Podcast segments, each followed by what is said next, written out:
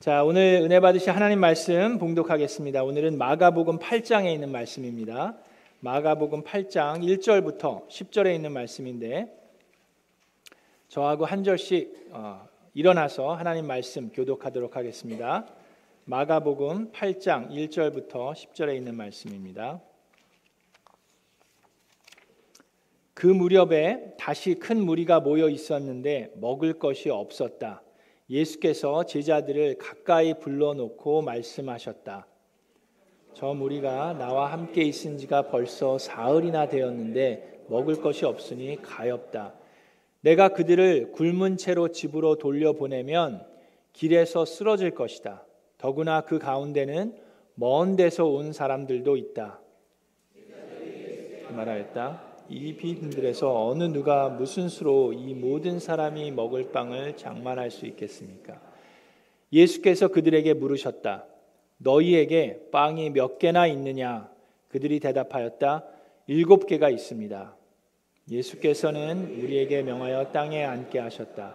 그리고 빵 일곱 개를 들어서 감사 기도를 드리신 뒤에 떼어서 제자들에게 주시고 사람들에게 나누어 주게 하시니 제자들이 무리에게 나누어 주었다.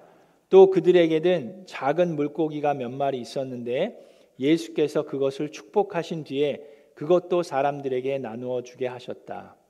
그리하여 사람들이 배불리 먹었으며 남은 부스러기를 주워 모으니 일곱 광주리에 가득 찼다. 사람은 사천 명쯤이었다. 예수께서는 그들을 헤쳐 보내셨다. 그리고 곧 제자들과 함께 배에 올라 달마누다 지방으로 가셨다. 이것은 하나님의 말씀입니다. 자, 우리 주변에 있는 분과 인사하겠습니다. 잘 오셨습니다. 반갑습니다.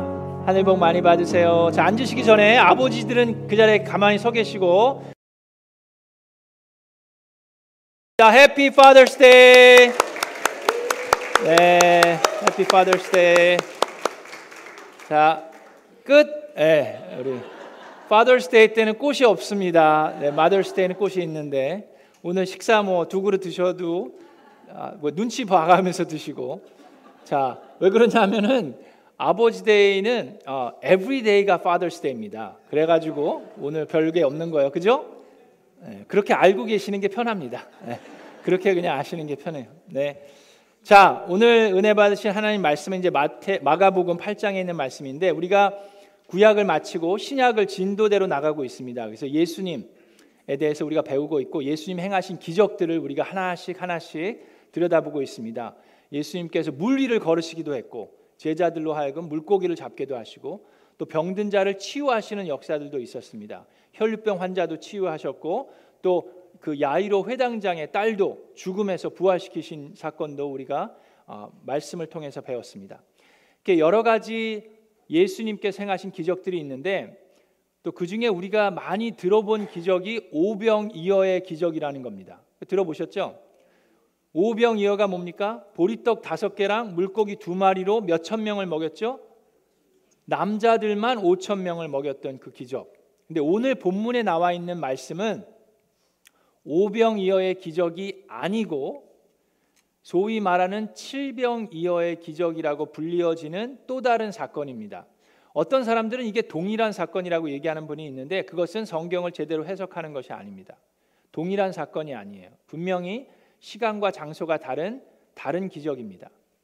또 어떤 분들은 이거는 그냥 숫자만 다른 거다. 그러니까 5천 명 그리고 4천 명 다섯 마리 뭐 다섯 개 일곱 개 뭐 그것만 다른 거지 별 크게 다른 것이 없다. 그리고 그 숫자가 의미하는 내용들이 있기 때문에 그것이 우리에게 주는 말씀이다라고 얘기하는 분들도 있는데 그 숫자가 주는 그 의미도 있지만 그보다 그 말씀 가운데 더 큰 의미가 숨겨져 있습니다.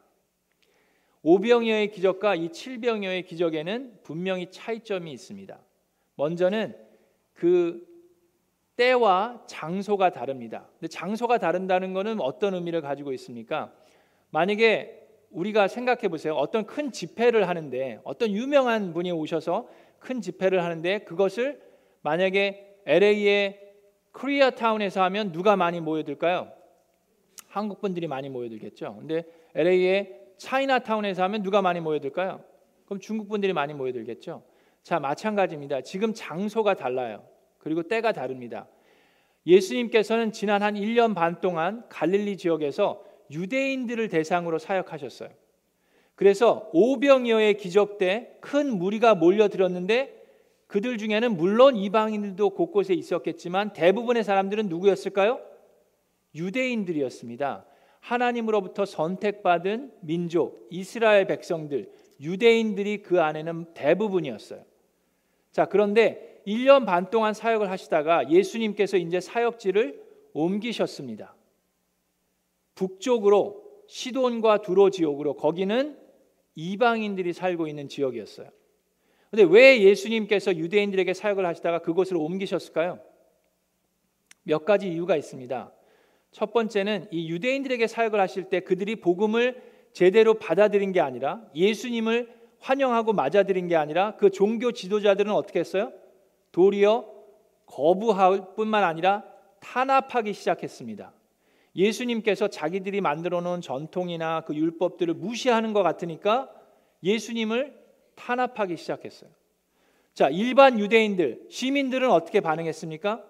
그들은 예수님이 행하는 기적들을 보면서 예수님을 왕으로 삼으려고 했습니다.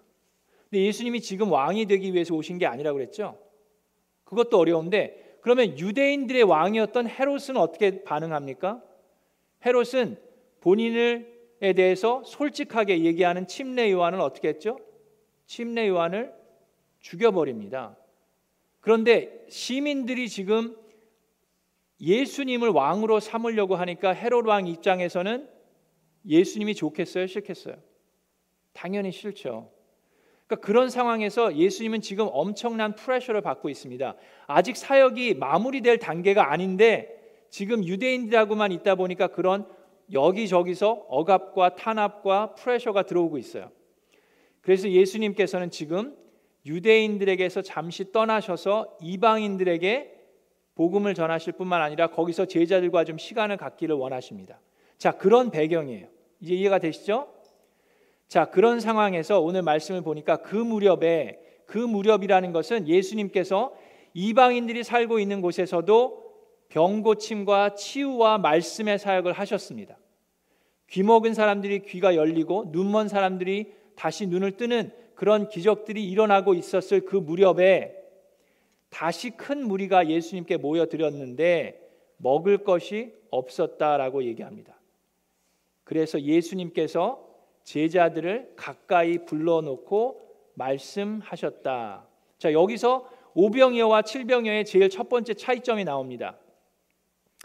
오병이어의 기적 때는 어떤 일이 있었습니까?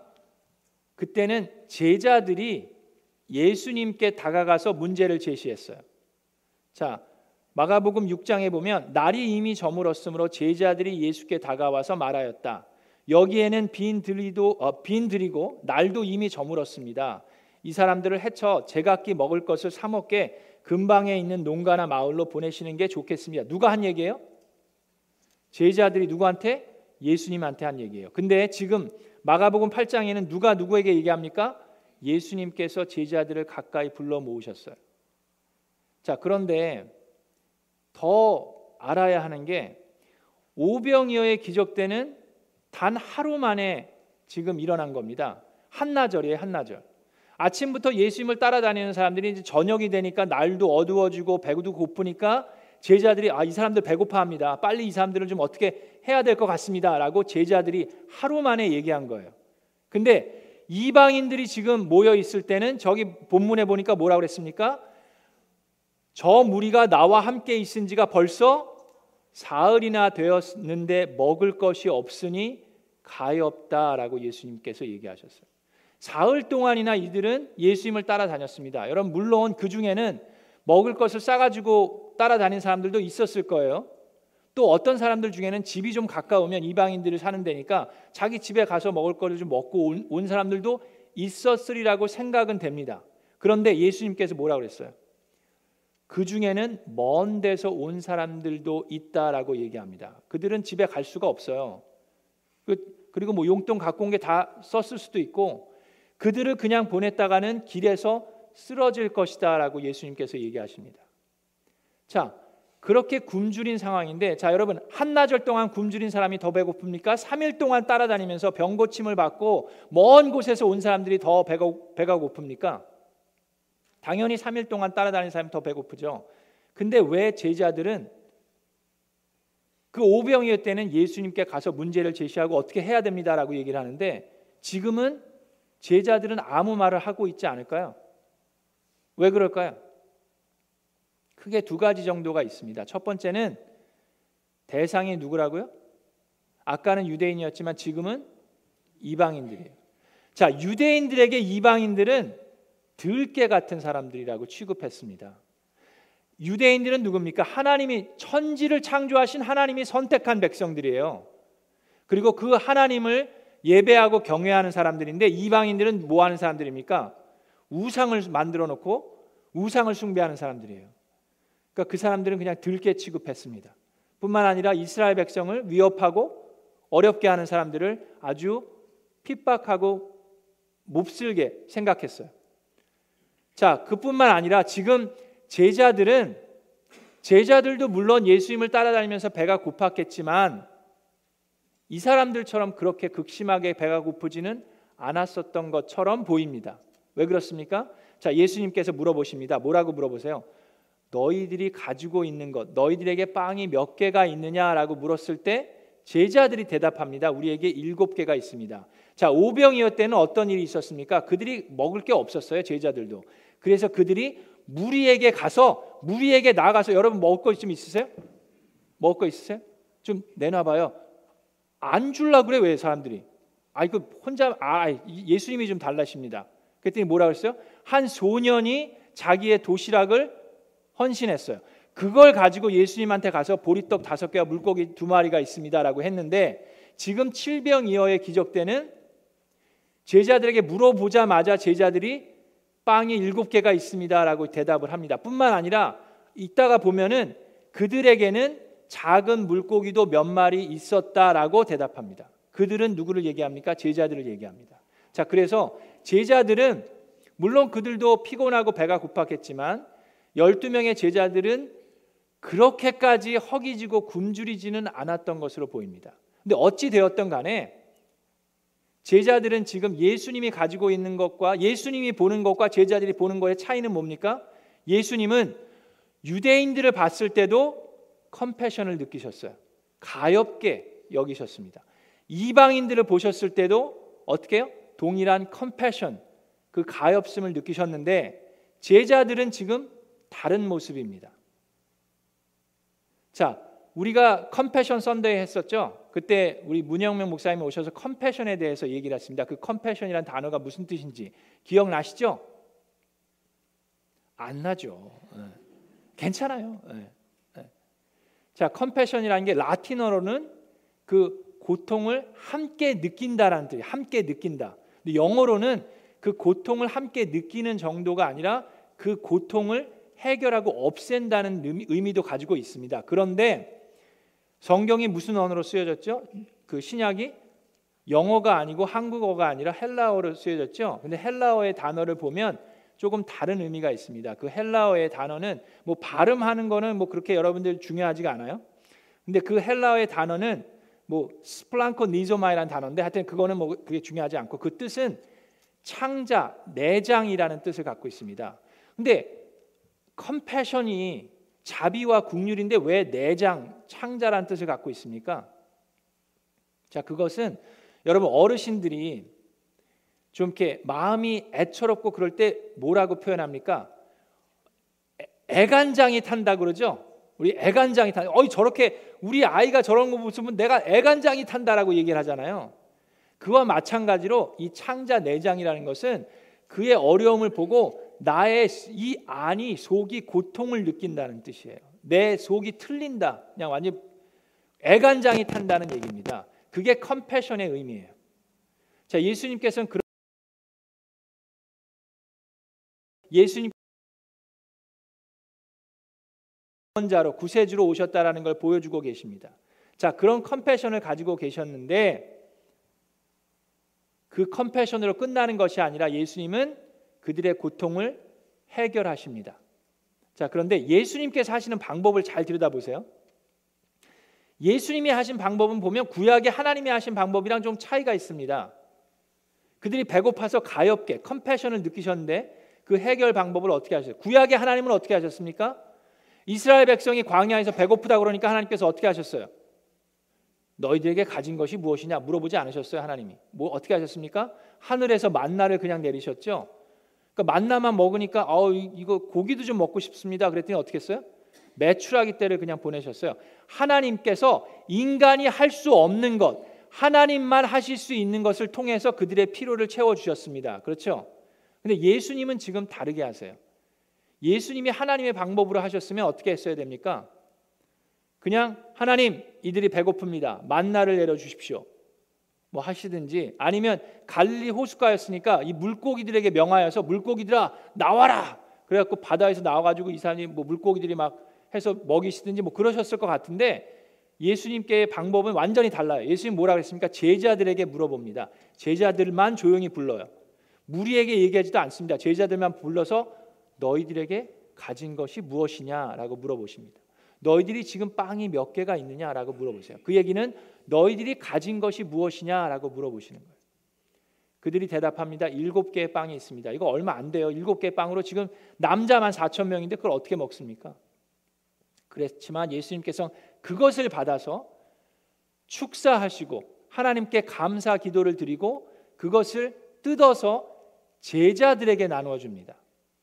그리고 그 제자들은 그것을 가지고 사람들에게 가서 그것을 뜯어서 나누어 줄 때 모든 사람들이 다 배가 부르고 만족할 수 있는 놀라운 기적을 체험합니다. 자, 이게 무슨 말입니까? 예수님의 제자 훈련 방법이 바로 그거예요. 여러분에게 물어보십니다. 예수님께서는 너희가 가진 것이 무엇이냐? 라고 물어봅니다. 그때 여러분 우리가 어떻게 반응합니까? 저는 가진 게 아무것도 없습니다. 라고 얘기하는 사람들이 참 많이 있어요. 근데 왜, 왜 우리가 그렇게 얘기합니까? 그것은 우리에게 대단한 것이 없다라고 생각하기 때문에 그래요. 그리고 솔직히 여러분 대단한 거 있습니까? 여러분이 그렇게 대단해요? 우리는 대단한 게 없고 아니면 많이 없다라고 생각하기 때문에 그렇습니다. 그죠? 이 4천 명뿐만 지금 수만 명인데 이걸 어떻게 저는 가진 게 아무것도 없습니다라고 얘기를 해요. 그런데 예수님께서는 우리에게 물어보실 때 너 얼마나 대단한 거 가지고 있니라고 물어보지 않으세요. 너 얼마나 많이 갖고 있니라고 물어보지 않으시고 너가 가진 것이 무엇이냐라고 물어보십니다. 우리에게 생각하게 하시고 돌이켜 보게 하세요. 많이 가졌냐 아니면 대단한 걸 가졌냐라고 물어보지 않으시고 내가 가지고 있는 것이 무엇이냐라고 물어보십니다. 그들이 가지고 있었던 것이 뭐예요? 빵 일곱 개밖에 없었어요. 많지 않았습니다. 많은 걸 요구한 것이 아니에요. 가지고 있는 것을 요구했습니다. 하나님으로부터 받은 것. 근데 그것을 가지고 예수님께 드렸을 때 예수님께서는 내가 할 수 없는 것을 나를 통해서 일하십니다. 제자들에게 나누어 주셨어요. 그리고 제자들로 하여금 나누어 주게 하셨습니다. 여러분들이 가지고 있는 것이 무엇입니까? 나는 가진 게 돈밖에 없습니다. 하는 사람 있어요? 물질을 가지고 있으면 물질로 하나님께 헌신할 수 있습니다. 나는 가진 게 시간밖에 없습니다. 시간을 가지고 하나님께 헌신할 수 있습니다. 내가 가진 것이 재능이면 은사면 그것을 가지고 하나님께 드릴 수 있습니다. 근데 아 근데 하나님 전 잘은 못해요. 누가 잘하냐고 물어봤어요? 가지고 있는 것이 무엇이냐? 받은 것이 무엇이냐라고 예수님께서는 질문하십니다. 근데 그것을 드릴 때 어떤 일이 일어납니까? 내가 할 수 없는 것을 하나님이 나를 통해서 하십니다. 그게 예수님의 제자 훈련 방법이에요. 근데 여러분 그 일곱 개의 빵을 내가 그냥 가지고 있으면 어떻게 됐을까요? 그러면 그 일곱 개의 빵은 그냥 일곱 개의 빵으로 끝나버립니다. 그 일곱 개의 빵으로는 제자들만도 배부르게 먹기 힘들어요. 그런데 그 일곱 개의 빵, 내가 가진 것을 예수님께 드렸을 때 나만 배부리 먹은 것이 아니라 4천 명의 남자들과 모든 무리가 함께 만족할 수 있는 기적을 체험합니다. 여러분, 한 가지 중요한 걸 우리가 알아야 합니다. 우리가 내가 가지고 있는 것을 나만을 위해서 쓰면 여러분, 그러면 내가 할 수 있는 정도만 누리다가 갑니다. 근데 내가 가지고 있는 것을 하나님께 드리면 하나님만이 하실 수 있는 것을 나를 통해서 체험하다가 갑니다. 거기에는 큰 차이가 있어요.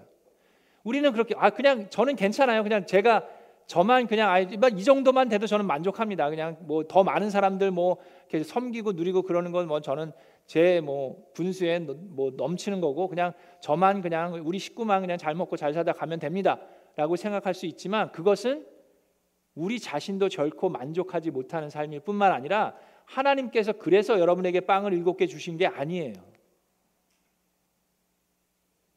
그래서 예수님께서 제자들에게 경고를 하십니다.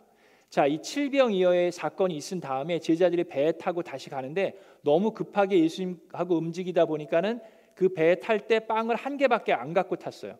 그래서 그들이 또 걱정을 합니다. 그랬을 때 예수님께서 제자들에게 경고를 하시는데 이렇게 말씀하십니다. 8장 15절에 예수께서 제자들에게 경고하여 말씀하셨다. 너희는 주의하여라, 조심해라.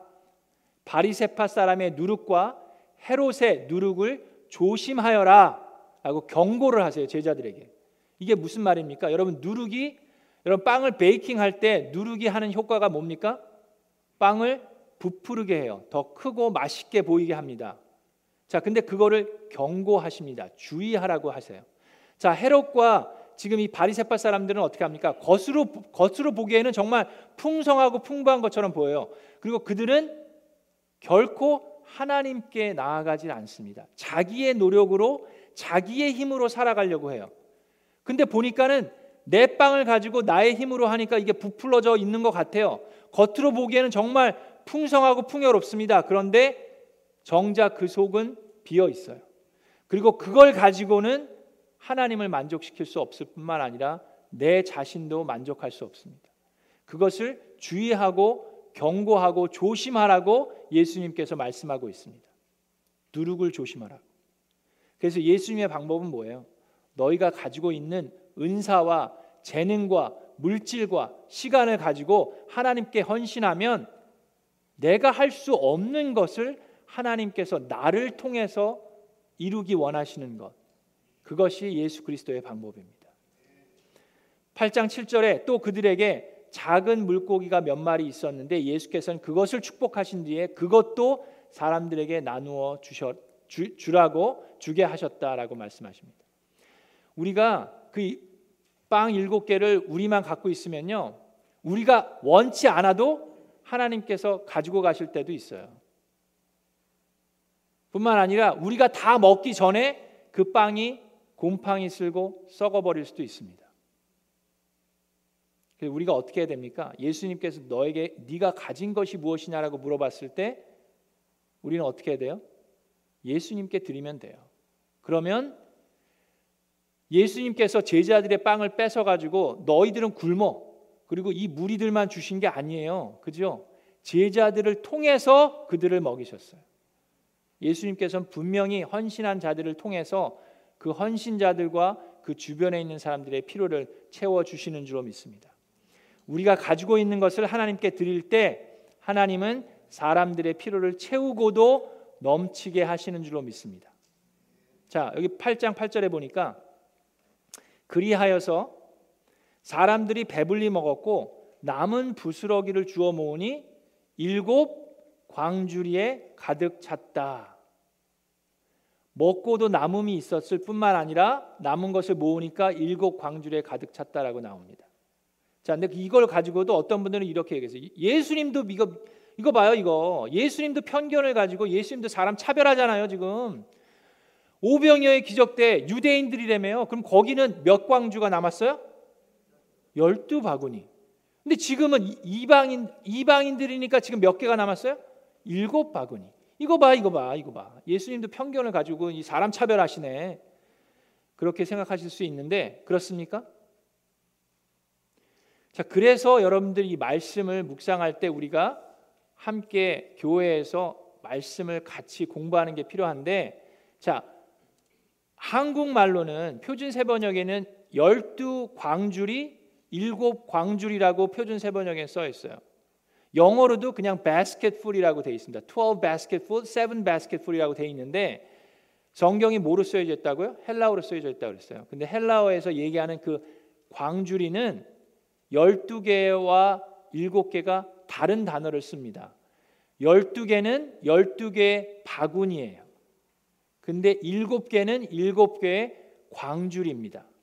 자, 어느 정도로 크냐 하면 이 광주리로 사용된 이 단어는 사도행전 9장에 보면 사도 바울이 사람들에게 이제 막 협박을 받아 갖고 도망을 가야 되는 입장이었어요. 그래서 사람들이 사도 바울을 바구니에 넣어서 성 아래로 밧줄을 달아갖고 내려줍니다. 그래서 사도 바울이 도망갈 수 있었어요. 거기서 사용됐던 그 광주리가 바로 이 일곱 광주리랑 동일한 단어를 씁니다. 어른이 어른 장병이 들어갈 만한 큰 광주리였어요. 그러면 자 여러분 12개 조그만 바구니랑 7개의 큰 광주리랑 어느 게 더 많이 남습니까? 7개의 광주리가 훨씬 더 많이 남죠. 근데 포인트는 그거예요. 유대인이건 이방인이건 예수님께서 우리가 가진 것을 예수님께 드렸을 때 축사하시고 넘치도록 채워 주시는 하나님이신 줄로 믿습니다. 마지막으로 우리가 알아야 할 게 있어요. 이 빵을 먹은 사람들, 이 물고기를 먹은 사람들이 어떻게 반응했어요? 거기 보니까 떡과 물고기를 먹고 수천, 수만 명의 사람들은 여기는 한국어로는 배불리 먹었다라고 나오는데 영어로는 또 원어를 보면 satisfy라는 단어를 씁니다. 만족했다라는 단어예요. 하나님께서 우리에게 주시는 것에 사람들이 만족했다라고 얘기를 하는데 여러분 그 빵을 먹음으로 우리는 만족해요. 하나님께서 여러분에게 뭘 주실 때 그냥 한 입만 먹어봐. 그리고 딱 그만 끝 됐지? 그렇게 하지 않으세요. 그러신데 자, 이 빵을 배불리 먹어서 만족을 했어요. 근데 그러면 이 사람들이 다음 날이 돼도 배가 부를까요? 하룻밤 자고 일어나면 어떻게 됩니까? 또 배가 고픕니다. 예수님의 기적으로 우리가 만족을 느꼈는데 그 빵은 나를 만족시키는데 시간의 제한이 있어요. 그런데 예수 그리스도를 통해서 얻는 만족은 영원한 줄로 믿습니다. 여러분 제자들이나 이 사람들, 이 제자들이 필요하다라고 생각했던 게 뭡니까? 제자들이 필요하다고 생각했던 것은 빵이었어요. 너희들에게 무엇이 있느냐라고 물어봤을 때 우리 일곱 개 빵이 있습니다. 이 많은 사람들 근데 생각해 자꾸 계산합니다. 이 많은 사람들을 먹이려면 이거 갖고는 뭐 택도 없고 우리가 지금 어떻게 물고기 이거 요거 요거 갖고 안 되는데 자꾸 그들이 필요하다고 생각하는 건 뭐예요? 빵과 물고기입니다. 근데 예수님께서 물어보시고 예수님께서 행하신 기적들은 보면 예수님께서는 제자들에게 무엇을 가르쳐 주고 싶으십니까? 너에게 필요한 것은 오직 예수 그리스도임을 예수님께서는 가르쳐 주고 계세요. 그 빵은 여러분들을 오랫동안 만족시킬 수 없습니다. 그러나 예수 그리스도만이 여러분들을 영원토록 만족시킬 수 있는 줄로 믿습니다.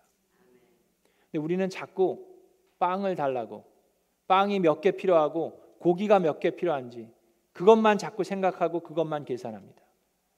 그래서 그 답답한 제자들에게 예수님께서 말씀하십니다. 너희들은 아직도 그거 생각하느냐? 너희들에게 필요한 것이 무엇인지 아느냐?